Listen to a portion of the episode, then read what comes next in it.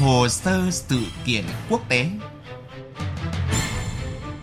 Hồ sơ sự kiện quốc tế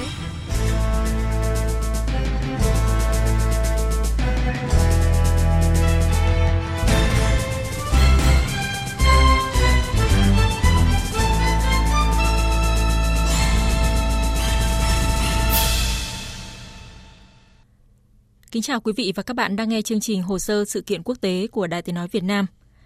Thưa quý vị và các bạn, cùng với các sự kiện chính trị thời sự thì các số liệu về kinh tế Nga cũng đang thu hút sự chú ý của giới hoạch định chính sách quốc tế. Sau khi suy giảm 2,1% hồi năm ngoái, tốc độ tăng trưởng GDP năm nay của Nga dự kiến đạt 3,2%. Đây là con số đầy ấn tượng cho thấy sau gần 2 năm hứng chịu hàng loạt lệnh trừng phạt nặng nề nhất, nền kinh tế Nga đã lấy lại đà tăng trưởng một cách ngoạn mục. Tại diễn đàn đầu tư nước Nga kêu gọi diễn ra cuối tuần trước, Tổng thống Nga Putin còn tuyên bố rằng nước Nga đã sẵn sàng bắt đầu cho giai đoạn phát triển tiếp theo để trở thành một trung tâm tăng trưởng mới của thế giới. Bối cảnh này cũng khiến Mỹ và các nước đồng minh khá đau đầu vì các nỗ lực trừng phạt Nga không hiệu quả. Điều gì đã khiến kinh tế Nga tăng trưởng và liệu còn có những thách thức nào phía trước? Chương trình hồ sơ sự kiện quốc tế hôm nay đề cập những nội dung này nền kinh tế Nga sẽ bị tàn phá bởi các lệnh trừng phạt. Đây là dự đoán của Bộ trưởng Tài chính Mỹ Janet Yellen khi phương Tây bắt đầu ồ ạt áp đặt các lệnh trừng phạt nhằm vào Nga sau khi nước này triển khai chiến dịch quân sự đặc biệt tại Ukraine vào ngày 25 tháng 2 năm 2022. Riêng châu Âu đến thời điểm này đã áp đặt tới 11 gói trừng phạt và đang thảo luận gói thứ 12 để khắc phục những lỗ hồng trong các gói trước đó. Tất cả những lĩnh vực trọng yếu nhất của Nga như năng lượng, tài chính, kim loại quý đều bị phương Tây nhắm đến – với 49% hàng xuất khẩu của châu Âu sang Nga và 58% xuất khẩu của Nga sang châu Âu bị áp đặt các lệnh trừng phạt khác nhau. Thế nhưng, kinh tế Nga không hề bị đẩy tới ngưỡng bị tàn phá như phương Tây từng dự liệu, ngược lại nhanh chóng lấy lại đà tăng trưởng một cách ngoạn mục. Tại diễn đàn đầu tư nước Nga kêu gọi, Tổng thống Nga Putin đã công bố mức tăng trưởng GDP dự báo cho năm 2023 là 3,2%, không những chặn đà suy giảm của năm 2022 mà còn tăng hơn 1,1% so với năm 2021, thời điểm trước khi bùng phát cuộc xung đột Ukraine. Trong 10 tháng từ đầu năm, tổng sản phẩm quốc nội GDP của Nga đã tăng 3,2%. Con số này cao hơn so với trước khi bị phương Tây trừng phạt. Chúng tôi kỳ vọng rằng kết quả của năm nay là tổng sản phẩm quốc nội sẽ không tăng dưới 3,5%. Là những người có kinh nghiệm, bạn sẽ đồng ý rằng đây là một kết quả tốt cho nước Nga. Điều đáng chú ý là giới phân tích phương Tây giờ đây cũng thừa nhận sự phục hồi ngoạn mục của nền kinh tế Nga, chứ không còn mãi hoài nghi về câu chuyện làm đẹp con số. Hãng tin Reuters dẫn số liệu của Quỹ tiền tệ quốc tế dự báo mức tăng trưởng của Nga là 2,2% trong năm nay, nhanh hơn Mỹ và khu vực đồng tiền chung châu Âu.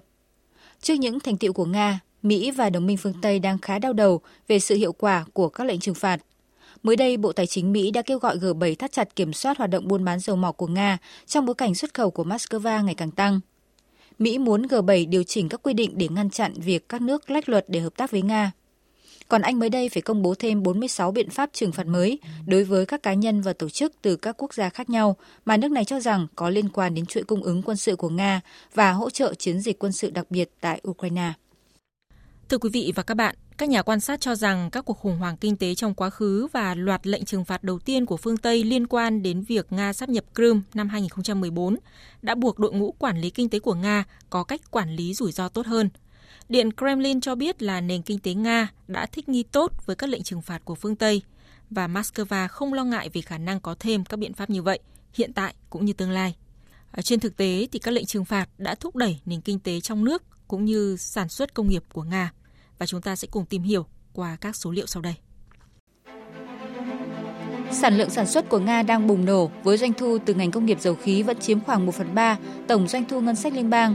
Mặc dù trong năm 2023, sản lượng dầu và khí đốt của Nga giảm lần lượt là 2% và 5%, nhưng đây chủ yếu là việc Nga phải thực hiện cam kết giảm nguồn cung cùng với tổ chức các nước xuất khẩu dầu mỏ. Khi đường sang Liên minh châu Âu bị cản trở, dầu mỏ, khí đốt của Nga đã nắn dòng sang các quốc gia bao gồm Thổ Nhĩ Kỳ, các tiểu vương quốc Ả Rập Thống Nhất, Trung Quốc và các quốc gia trong không gian hậu Xô Viết, giúp Nga vẫn duy trì được nguồn thu lớn cho nền kinh tế. Bên cạnh mở rộng thị trường, trong giai đoạn bị trừng phạt, Nga còn duy trì các đội tàu bóng tối nhằm lách các lệnh cấm vận do phương Tây áp đặt. Các chuyên gia nhận định Đội tàu này vận chuyển tới 45% lượng dầu của Nga trong năm nay. Những khoảng trống trên thị trường do sự ra đi của các công ty phương Tây đang được các công ty tại Nga tích cực nắm giữ. Từ tháng 3 năm ngoái đến tháng 11 năm nay, số lượng doanh nghiệp công nghiệp nhẹ tăng 80%, nội thất tăng 30 doanh nghiệp và đồ chơi trẻ em được sản xuất tăng thêm 20%. Thâm hụt ngân sách liên bang năm nay của Nga dự kiến chỉ bằng 0,5% GDP, một nửa so với ước tính hồi đầu năm của chính phủ và cách xa dự báo của phương Tây là 3% hoặc thậm chí là 5%. Nga bù đắp cho khoản chi tiêu thâm hụt thông qua dự trữ của Quỹ Tài sản Quốc gia với mức ước tính của quỹ hiện tại là gần 7.000 tỷ rúp, tương đương 4,6% GDP. Thưa quý vị và các bạn, với một đất nước đang vướng vào một cuộc xung đột kéo dài thì mọi chuyện không thể chỉ có thuận lợi. Bởi thế, dù kinh tế Nga đã nhanh chóng lấy lại đà tăng trưởng chỉ sau gần 2 năm hứng chịu các lệnh trừng phạt sâu rộng của phương Tây, nhưng ngay cả hiện tại và về lâu dài thì vẫn còn phải đối diện với không ít thách thức, trong đó có những khó khăn được chính người Nga cảm nhận. Đối với Daria Stepanova, một bà mẹ hai con sống ở một thị trấn nhỏ ở phía đông dãy núi Uran của Nga, giá cả mọi thứ, từ thức ăn trẻ em đến tã lót đều đã tăng vọt, buộc gia đình cô phải cắt giảm chi tiêu đáng kể. Với số tiền 50.000 rúp, nghĩa là khoảng 550 đô la mỗi tháng mà chồng cô kiếm được, Daria khá khó khăn để xoay sở cuộc sống. Tôi thấy mọi thứ đã trở nên đắt đỏ hơn chỉ trong 5 năm qua. Trước đây 1.000 rúp tôi có thể mua đồ ăn trong 3 hoặc 4 ngày. Nhưng bây giờ khi đến cửa hàng, 1.000 rúp chỉ có thể mua được thực phẩm cơ bản như là sữa, bánh mì cho một ngày. Igor Lipis, một nhà kinh tế học người Nga nhận định nhiều người Nga đang lâm vào tình cảnh nợ nần trong bối cảnh lãi suất của ngân hàng trung ương là 15%. Nhiều người đi vay không có tài sản cầm cố cho thấy là người dân đang rất lo lắng. Họ không có nhiều thu nhập và sợ cuộc sống sẽ khó khăn hơn, hàng hóa đắt đỏ hơn. Vì vậy họ ngày càng chìm sâu vào nợ nần và điều đó khiến ngân hàng Nga lo lắng. Chỉ số tăng trưởng năm 2023 đi kèm với mức lạm phát hiện tại là 7,5% được cho là một dấu hiệu của sự phát triển quá nóng, nhất là khi Nga có kế hoạch tăng chi tiêu quốc phòng lên gần 70% vào năm 2024 để chuẩn bị cho cuộc xung đột kéo dài tại Ukraine.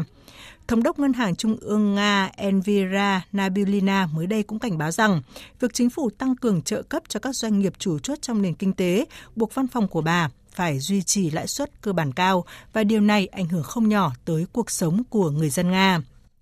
Một vấn đề cũng đang được nhắc đến rất nhiều tại Nga đó là tình trạng thiếu nhân lực.